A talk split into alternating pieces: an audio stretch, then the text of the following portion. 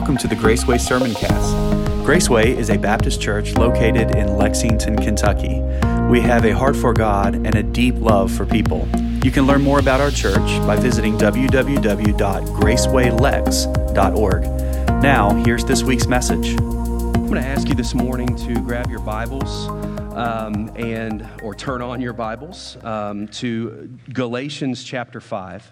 Galatians chapter five. That's uh, uh, in the New Testament, uh, right in the New Testament officials, uh, in the officials, the epistles. They are officially the epistles um, there. But Galatians chapter 5, we're going to be looking again at verses 13 through 15 um, as our text, as our diving board. But we're going to be looking this morning too uh, and studying in detail verses 16 through 26 uh, this morning as well.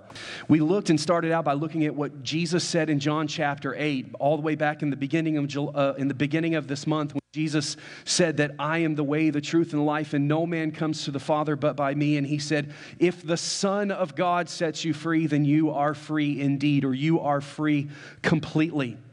He said that freedom is found only in the person and in the work of Jesus Christ. When Jesus stretched out his arms and he submitted to execution by the Roman government at the hands of the Jewish religious zealots, when he did that and submitted to that, he set us free. He broke the, the chains of sin and bondage, which means we do not have to live under those fetters. We do not have to live under those shackles and chains anymore. Because Jesus, when he died, one drop of his blood bust the chains of sin and death and hell.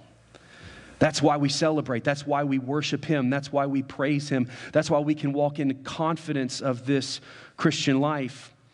But as we turn to the book of Galatians, just like anybody else and just like with anyone else, freedom is a big concept. It's a, a vast and deep and wide idea and subject. More than likely, all of us have a different definition of what freedom really is and what it really means. Hopefully, we know and have decided now by what the word says that freedom comes from Jesus Christ. But what do we do with that freedom? That's always a question for the free. How will I steward this gift of freedom that I've been given? Because none of us earned our freedom in Jesus, it was given to us by Jesus Christ who earned it for us. So the question is, what will I do with this freedom that is one of the many gifts that I have of being a child of God? And the question is, how will I steward this freedom that is given to me? And I think we have to start by asking the question well, what was freedom given to me for? Was freedom given to me just for me to enjoy and just to say, hey, when I die, I'm going to go to heaven. And so, therefore, there's no, I'm Teflon, baby. Sin ain't going to stick to me. Sin ain't going to kill me. So, I'm going to enjoy my life and I'm going to live it to the hilt. And I'm going to, I got my get out of hell free card and I'm just going to go to heaven when I die. So, I'm just going to live it up until I do. That's the attitude some people take.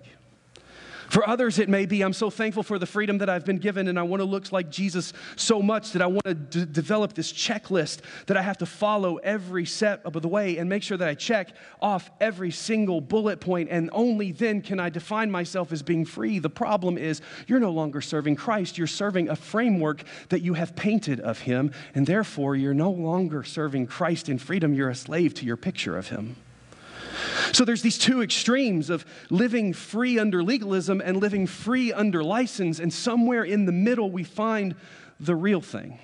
And that's what Paul is talking about here in the book of Galatians, chapter 5, because in the Galatian church at this time, this was a group of people who had been saved.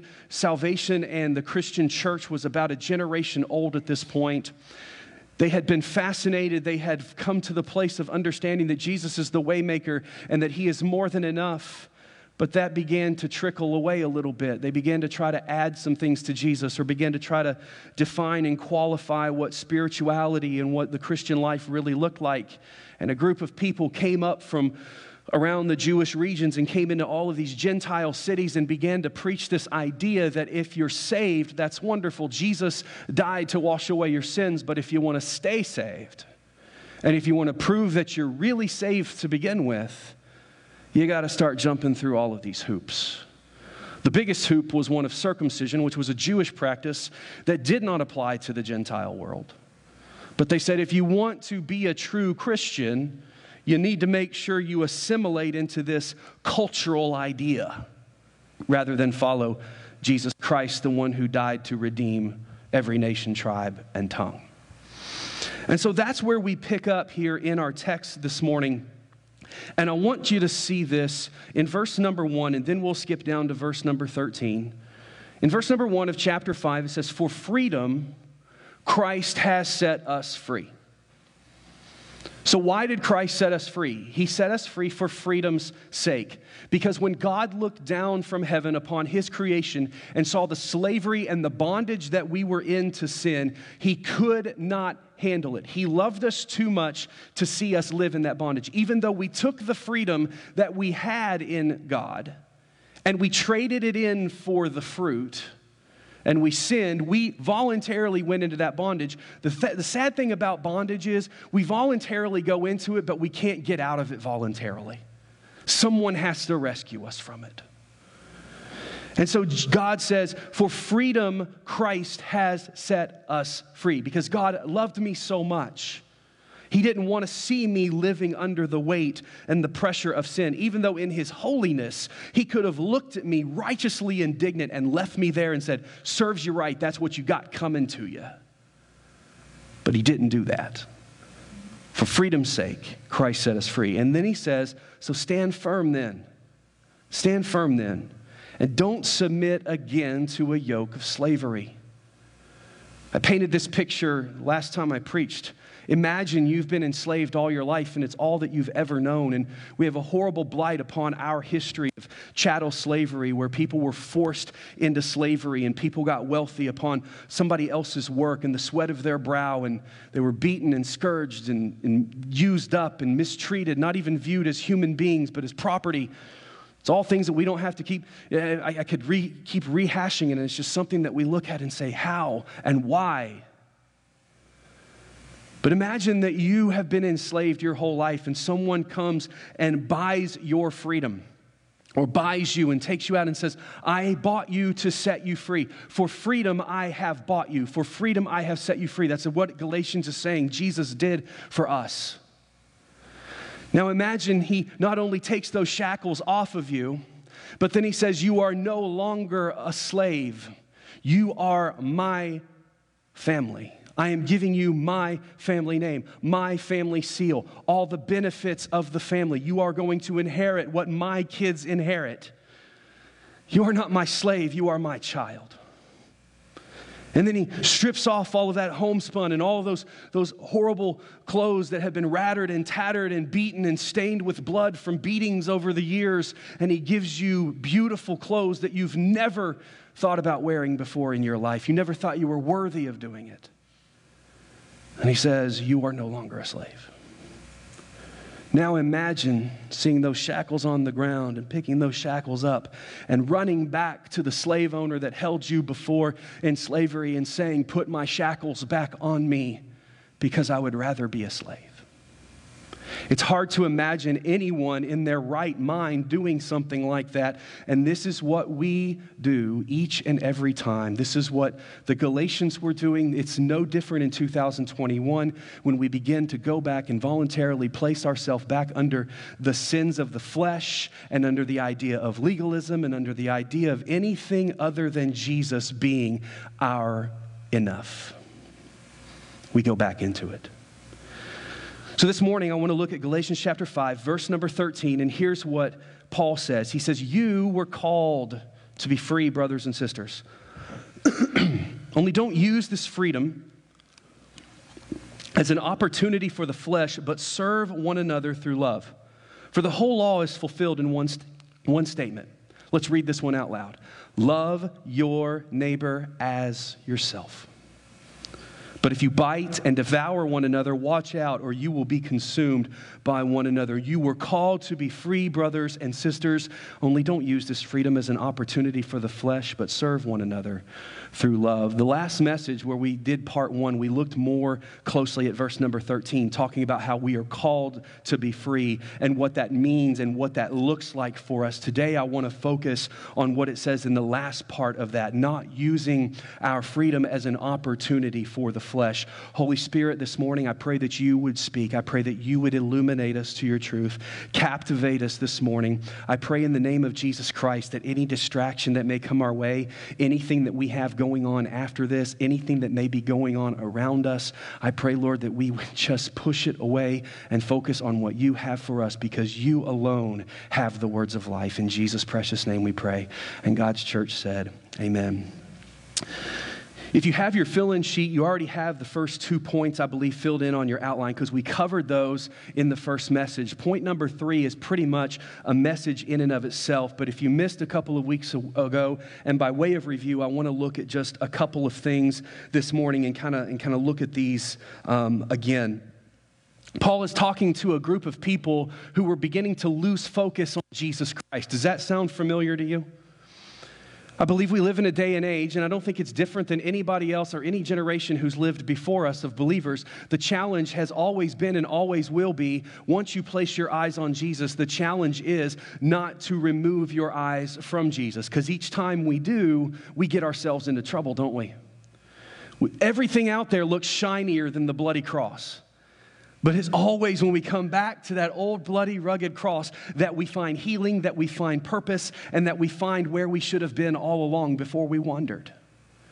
And so that's what Paul is telling the Galatian church. Don't veer from Jesus. You don't need to add to him. He's the perfect ingredient, He's the only ingredient you need to sustain you.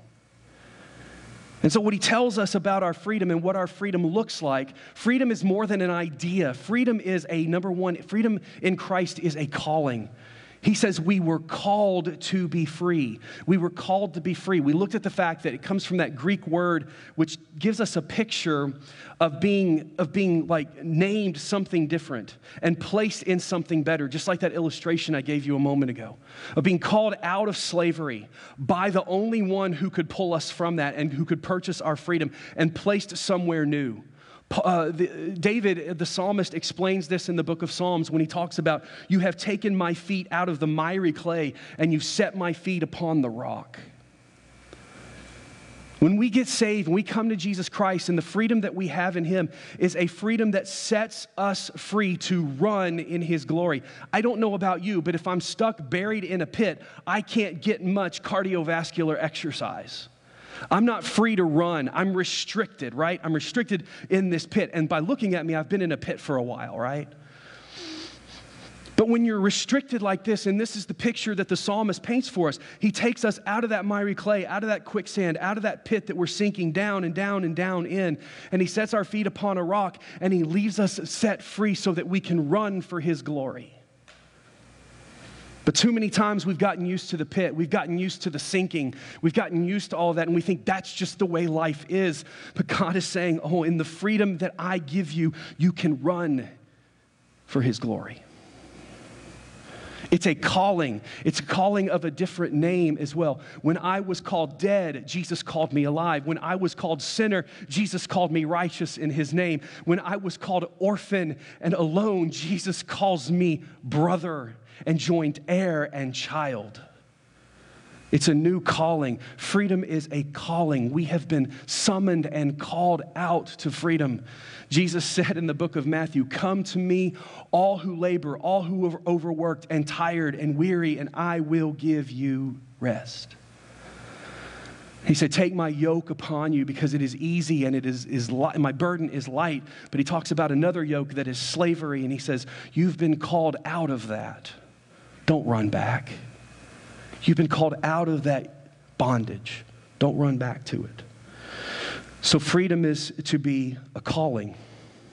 I love what he says in John chapter 15. Jesus says, You didn't choose me, but I chose you. What that tells me is, I brought nothing to the table in this salvation picture. Jesus brought it all. And when He chose me, He chose me by going to the cross. He chose me by dying upon the tree. He chose me by raising from the dead to make salvation available to anyone who believed. And then one day, when I was a young man, I heard a message that talked about the grace of Jesus Christ that sets us free. And I was convicted of my need, and I believed, and I placed my trust in Jesus Christ. And I said, God, be merciful to me, a sinner. And I was set free. What's that moment for you? When did that happen for you? When were you set free? See, a lot of people will look at that verse that he chose us, we didn't choose him, and they'll say, you know what? That just means that God picks and chooses who's going to be saved and who's going to be lost. No, He knows who's going to be saved and who's going to be lost, but He didn't condemn somebody with no chance. He gave everybody the chance. He chose us on the cross so that we could choose Him in our life. The, the question is have you chosen Him? We have been called to freedom. Have you answered that call? The second thing that we looked at, moving quickly through, uh, through all of this, is number two, we have to see that our freedom is supposed to be others centered. Freedom is supposed to be others centered. This answers the question of why did Jesus set me free? Jesus set me free for the same reason that he came to set others free because he wants me to focus on other people as well. See, Jesus, when he died on the cross, he was already free. He was already the darling of heaven. He was already the King of kings and the Lion of Judah and the Lamb of God and the Prince of Peace and everything. He left all of that. He voluntarily placed himself upon a cross to set us free. He did it for us. So the question is if I'm going to live like my Savior and if I'm going to be set free by my Savior, what does He want me to do with that freedom? He wants me to think about other people with my freedom as well, just like He did. See, culturally, our view of freedom is very, very self centered, isn't it? We talk about personal rights and personal liberties and all kinds of stuff. I don't even, there's a lot of new four letter words that we invented in our culture during COVID, right? Dare say, you know, the M word, mask. You know, you don't want to say that word anymore, right? Because that just raises all kinds of contention and things, doesn't it? Because we look at our personal rights and we look at our personal liberties and we say, that is the most important thing I must hold on to in this Western individualized culture. But what we have to understand is when the Bible was written in the context of Scripture, we're not looking at an individualized culture, we're looking at a culture that looked out for one another, a culture that looked at growth through community. The idea of church was not one of, hey, I'm going to be on my own for a whole week and then I'm going to come together for an hour and we're going to raise hands together and say, man, that was community. Community was daily in the temple, daily breaking bread, daily doing things. They needed one another more in the early church than we need each other today. Actually, I think we still need each other, we just don't think we do. But you see, everybody looked at their own view of freedom. And when everybody only looks out for themselves, guess what happens? We end up eating each other alive. It goes back to what it said in the Old Testament about the children of Israel. Every time they began to veer from God, there was one phrase that indicated that they weren't following God, and it was this everyone did what was right in his own eyes. They took the freedom they'd been given as God's people and they used it for selfish gain and selfish motives. And they only thought about themselves. And eventually, when you only think about yourself, you're eventually eating the neighbor next to you. Sounds familiar, doesn't it? Again, I want to ask you look back at our text again this morning. You won't see it up on the screen just yet, but look, look again at verses 14 and 15. He says, For the whole law is fulfilled in one statement love your neighbor as yourself. But if you bite and devour one another, watch out, or you will be consumed by one another. Let me ask you this. In 2021, today, in the United States of America, the state of Kentucky, in Lexington, or wherever it is that you live, as a Christian, when you think about the church, is the church operating on a verse 14 scenario, or are we operating in a verse 15 scenario? Are we loving one another like ourselves? Or are we biting and devouring? Think about what you see on Facebook, on Twitter, what you hear on the news, what you hear in the sermons on Sunday morning or in the Bible studies or whoever it is that you listen to on your podcast. Is it a verse 14 experience or is it a verse 15 experience? See, freedom, we've been set free so that we can be others focused. The idea is since I don't have to worry about myself, I can now be concerned with others. It's the same idea as when you fly on a plane and they say when, those, when the oxygen mask falls down, take care of yourself first and then turn your attention towards others. Jesus set us free so we can then be agents to set others free. Not so that I can just keep expanding into the horizon of my freedom and just tiptoeing around like I'm wonderful. It's so that others can find freedom in Christ as well. Because what good is tiptoeing around and having a wonderful time if you're tiptoeing through a graveyard? It's more fun to dance with other people around. Oh, wait, we're Baptists. We're not supposed to dance. I forgot about that. You know what I mean? Enjoying my freedom on my own is only so good. I want others to enjoy it with me. So, freedom is to be others centered.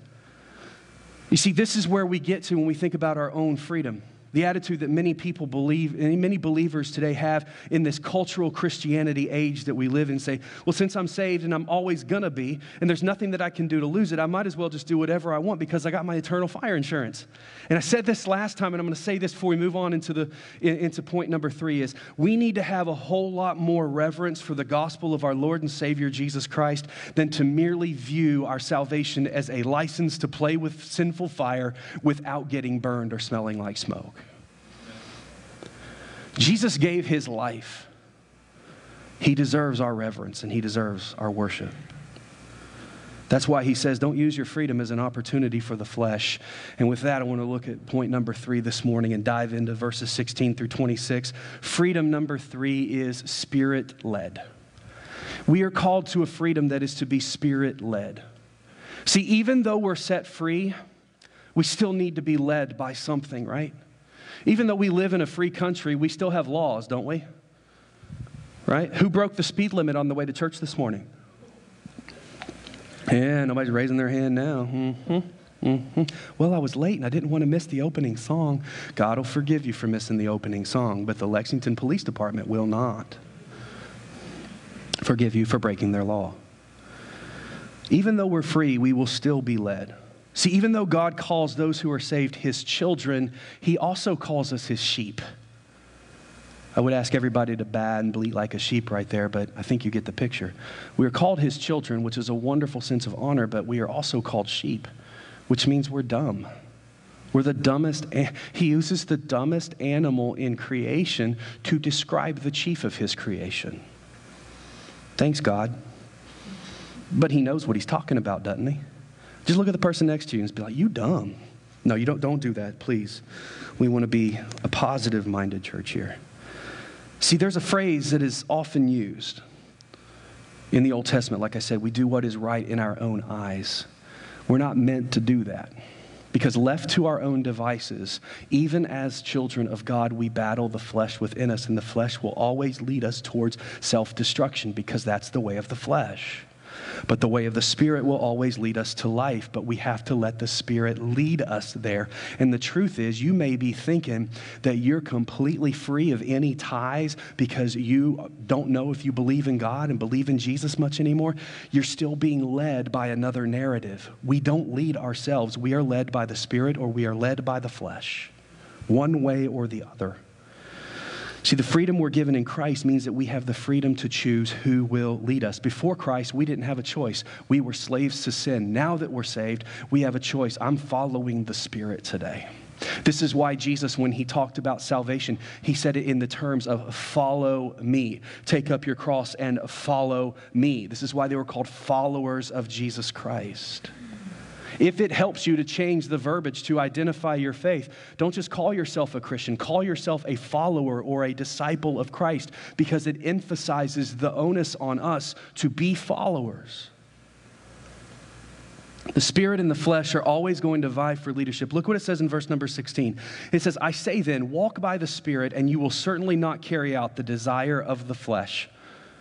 Paul is just very simple right here. He says, You have a choice to make. Follow the Spirit or follow the flesh. Which one do you want to do? If you follow the Spirit, you will avoid where the flesh is going to lead. For the flesh desires what is against the Spirit, and the Spirit desires what is against the flesh. We got two extremes going on all the time. These are opposed to each other so that you don't do what you want. Again, you may be thinking, man, I'm just calling the shots. You're not calling the shots. You're following in one way or the other every single time. It always comes down to a choice flesh or spirit. So, anytime you see that word flesh in the New Testament, it's referring to the desire and the pull of our sin nature. And the flesh is always the villain in the story.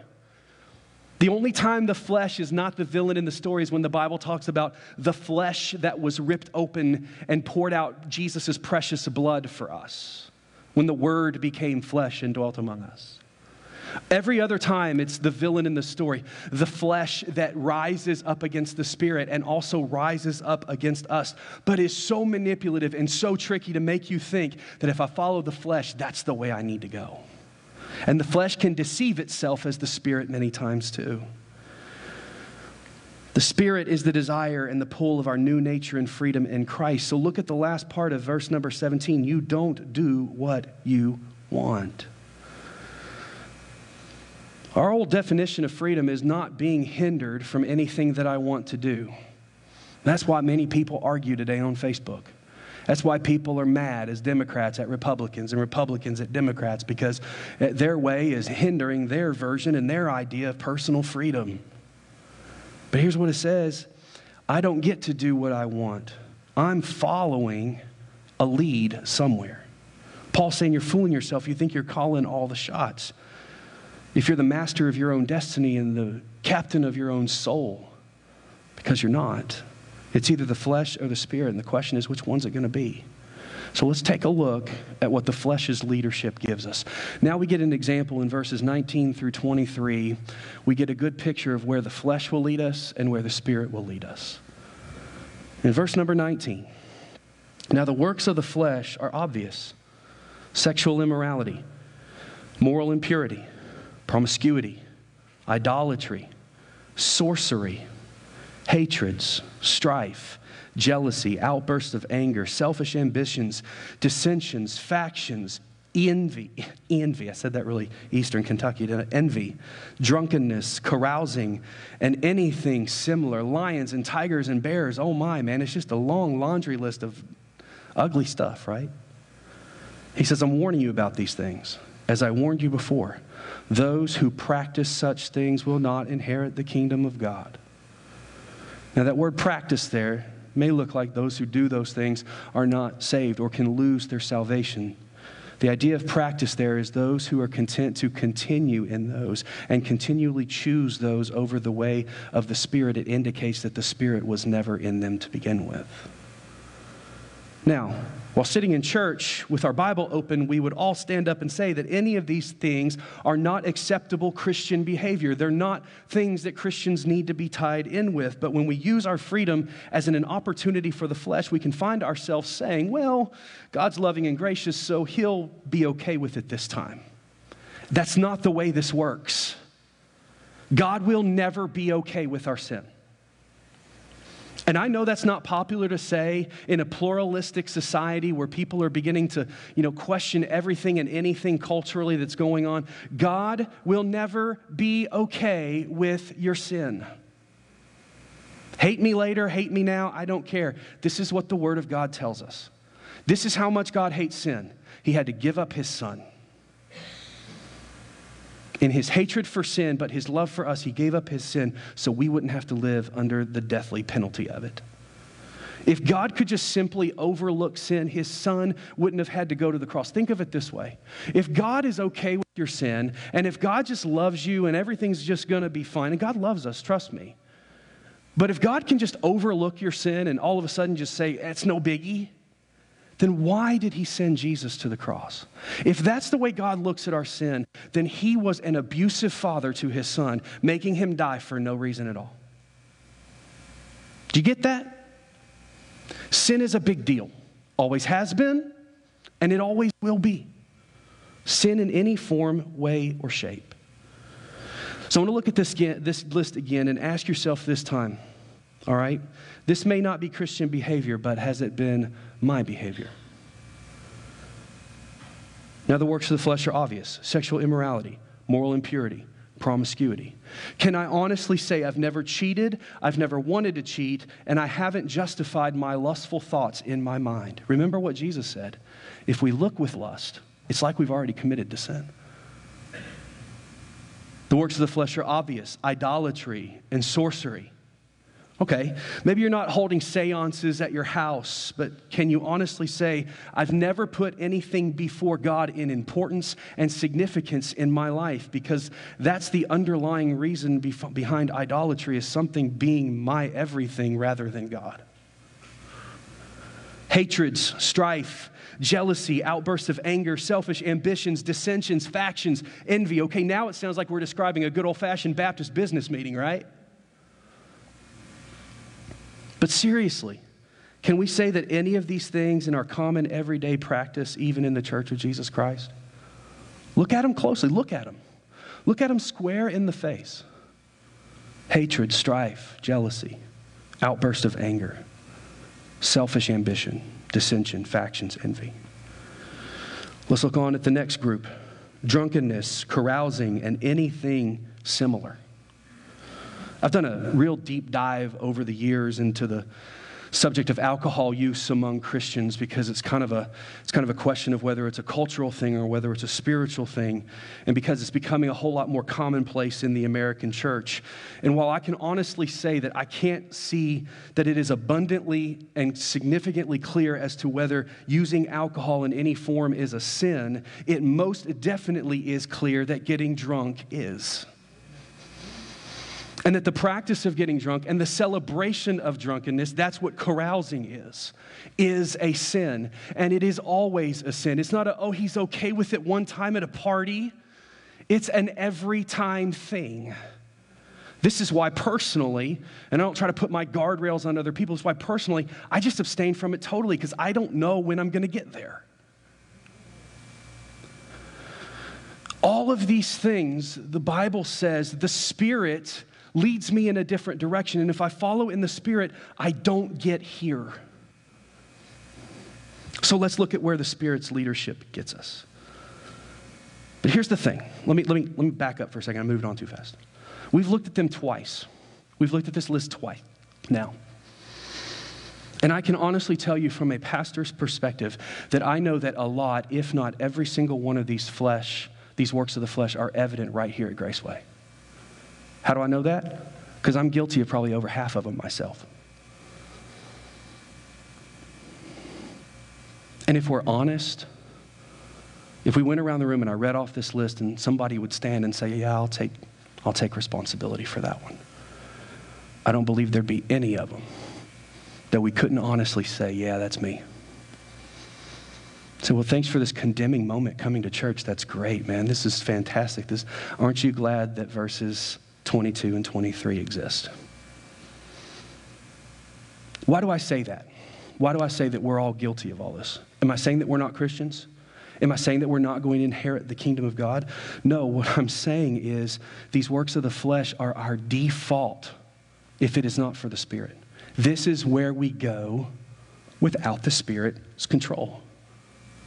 Verse 16 says, Walk by the Spirit and you will not certainly carry out the desires of the flesh. In other words, the Spirit is given to us in freedom to override the flesh. It breaks the chains, it breaks the bondage, it gives us a new way. Notice that it doesn't say that it takes away the appetite for the flesh, but it gives us something wholly better.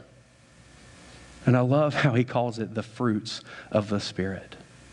If you had to choose, would you want fruits or vegetables? I want fruit because it's good. I haven't met a fruit really that I don't like a whole lot. There's a lot of veggies I've met that I'm like, I don't care to ever meet you again. Right? I love how the Bible calls this spiritual fruit what it gets us because it's so much better than the other things that the flesh gets us. Look at it in verse number 22. But the fruit of the Spirit is love, joy, peace patience, kindness, goodness, faithfulness, gentleness, and self control. The law is not against these things.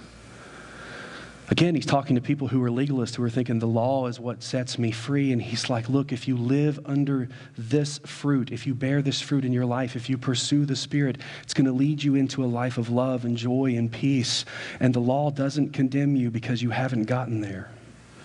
So let's look, just like we did at the other fruits of the flesh, let's look at this. And what I discovered studying and preparing this message, and I think is awesome, and some of you may have already seen this before, so I'm not claiming that this is original, but this is what the Lord showed me, is that each of the works of the flesh in verses 19 through 21 are replaced by the fruits of the Spirit in verses 23 through 23. Each of the fruits of the Spirit deals directly with the fruits of the flesh love, addresses that sexual immorality, that moral impurity, that promiscuity, which are all perversions and deviations from that eros love. Love also addresses the idea that I've got to look out for myself, but I need to look out for others. So love addresses all of those things. It a joy. The next fruit of the Spirit addresses jealousy and envy, both of which, which will drain the life and joy out of your life. He says, For all of that jealousy, for all of that envy, for all of that strife, for all of that hatred, I'm going to give you joy. Doesn't that taste sweeter? For all of the hatreds and strife and outbursts of anger, which we're so used to having in our culture today, I'm going to offer you the fruit of peace if you follow the Spirit. Wouldn't it be nice to open up your social media and not get off and feel like you need to go take an anxiety pill? I'm telling you, sometimes I, I'm, I do not get on Facebook much anymore because I'm just going to be honest. As a pastor, I always find I have way too much work to do after I look at what you guys are saying. I really do. The next fruit of the Spirit is patience or long suffering. That deals with our outbursts of anger, our selfish ambitions, our jealousy, and our envy, which are so many times fueled by not having patience with others around us or with God and His timing and how He's doing things in our life. The next fruit is kindness. It addresses the dissensions and the factions that we are so tempted to spiral into, even inside the church of Jesus Christ. Goodness addresses that selfish ambition again, the envy and the carousing that we are often tempted toward, while faithfulness addresses idolatry and sorcery of looking elsewhere but God for our fulfillment and for our answers in life. Gentleness or meekness deals with, again, those outbursts of anger, the strife, the hatred that springs up because we've lost confidence in the ability and the design of God to always work in His perfect way and at His perfect time for His perfect glory and for our perfect good. And then self control addresses that drunkenness, the carousing, and anything similar that we're tempted to give ourselves over to, hoping that it will bring some sense of relief or happiness or escape or pleasure. Now, notice what the word says about the fruits of the Spirit. It says all these things, and you see that underlined section on the screen. The law is not against such things. What that means is the law can't stand up to any of these. It means if you're loving people, the law can't condemn you. If you're walking in peace, means you're walking in relationship with the Lord and He's shielding you. If you're walking in joy and goodness and all those things, the law can't touch those things. The law has no jurisdiction over it because the law can't condemn any of it. But here's what so many of us are tempted to do in different seasons of our freedom. We're tempted to fulfill the desires of the flesh, so we start looking for loopholes and for justifications. Or we start looking for hiding places to do those things without other people knowing. Because every everybody knows freedom is best enjoyed in secret, right? Oh man, look what I'm doing, and nobody knows, and I'm hiding it from God and everybody else. That's not freedom because you're in a closet, restricted in that pit. You're not running on the rock, you're still sinking in the sin. Because everyone knows freedom is best enjoyed out in the open with peace and love and innocence. And the only way to that is by the fruits of the Spirit. And lastly, and we're finished, the choice ultimately is up to us. Here's the freedom of all of it God's told us where to find it, it's in Him. God tells us what it looks like. It's a calling, it's supposed to be centered on others, and it's supposed to be spirit led. But here's the real freedom that God gives all of us you have a choice. Verses 19 through 21, or verses 22 through 23. Love one another as yourself, or eat each other alive. The choice is ours. That's freedom. I have the freedom to make the choice. Will I go with the default flesh, or will I go with the Spirit of the Lord? In verses 24 through 26, as we close and get ready for our invitation, now those who belong to Jesus Christ have crucified the flesh with its passions and its desires, and if we live by the Spirit, let us also keep in step with the Spirit. Let us not become conceited, provoking one another or envying one another. Listen, we're all going to struggle with embracing the freedom that we have in Christ. But remember that your freedom is a calling. You've been called to freedom by Christ away from sin into loving grace. We're going to struggle with making this Christian life all about us, but remember that we've been given the freedom to share it with others.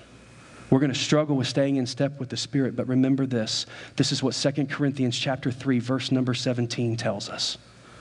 Now the Lord is the Spirit. And where the Spirit of the Lord is, there is what? Freedom.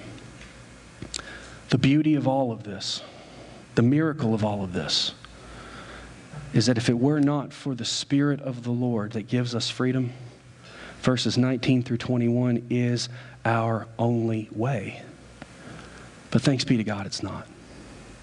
So as we bow our head, and as we close our eyes this morning, we never have a service or a sermon without giving someone an opportunity to respond to what we've heard.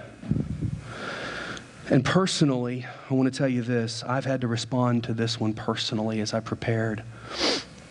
And I had some guys pray with me this morning because through studying and preparing even more this week, I was revealed that I've just been something inside my own heart, just cold, apathetic, not walking and trying to pursue, not hungry for that fruit like I should be. If that's you this morning, would you be just as transparent and say, you know what? I'm living more 19 through 21 than I want to. I need to be living 22 through 23. I need to be craving that fruit of the Spirit more. If that's you, would you just raise your hand this morning? No one's looking around but me. I just, I just want to pray for you and along with you because that's what I'm praying for myself. But if you're here this morning or you're watching today and you don't know Christ as your Savior, you've not been set free, let today be the day of salvation. Trust in Him. He will break the chain. He will call you, and He has called you out of slavery and bondage. Step into that freedom today. If you don't know how to become a Christian, if you have questions about faith, we want to talk with you about it. Email us at gracewaylex at gmail.com or come this morning if you're here and talk to myself or in the back where Jason is as we have a time of response. Just, we want to talk with you about it. We'll talk all day if we need to, but please come today. Thank you for listening today. At Graceway, our strongest desire is to glorify Christ by telling everyone about His grace. If you have questions or are in need of spiritual help, please reach out to us by visiting www.gracewaylex.org and click on the Contact Us section. Or you can email us at gracewaylex at gmail.com. Our worship services are held each Sunday at 10:30 a.m. We'd love to worship with you this week. Until next time, take care and walk in the way of grace.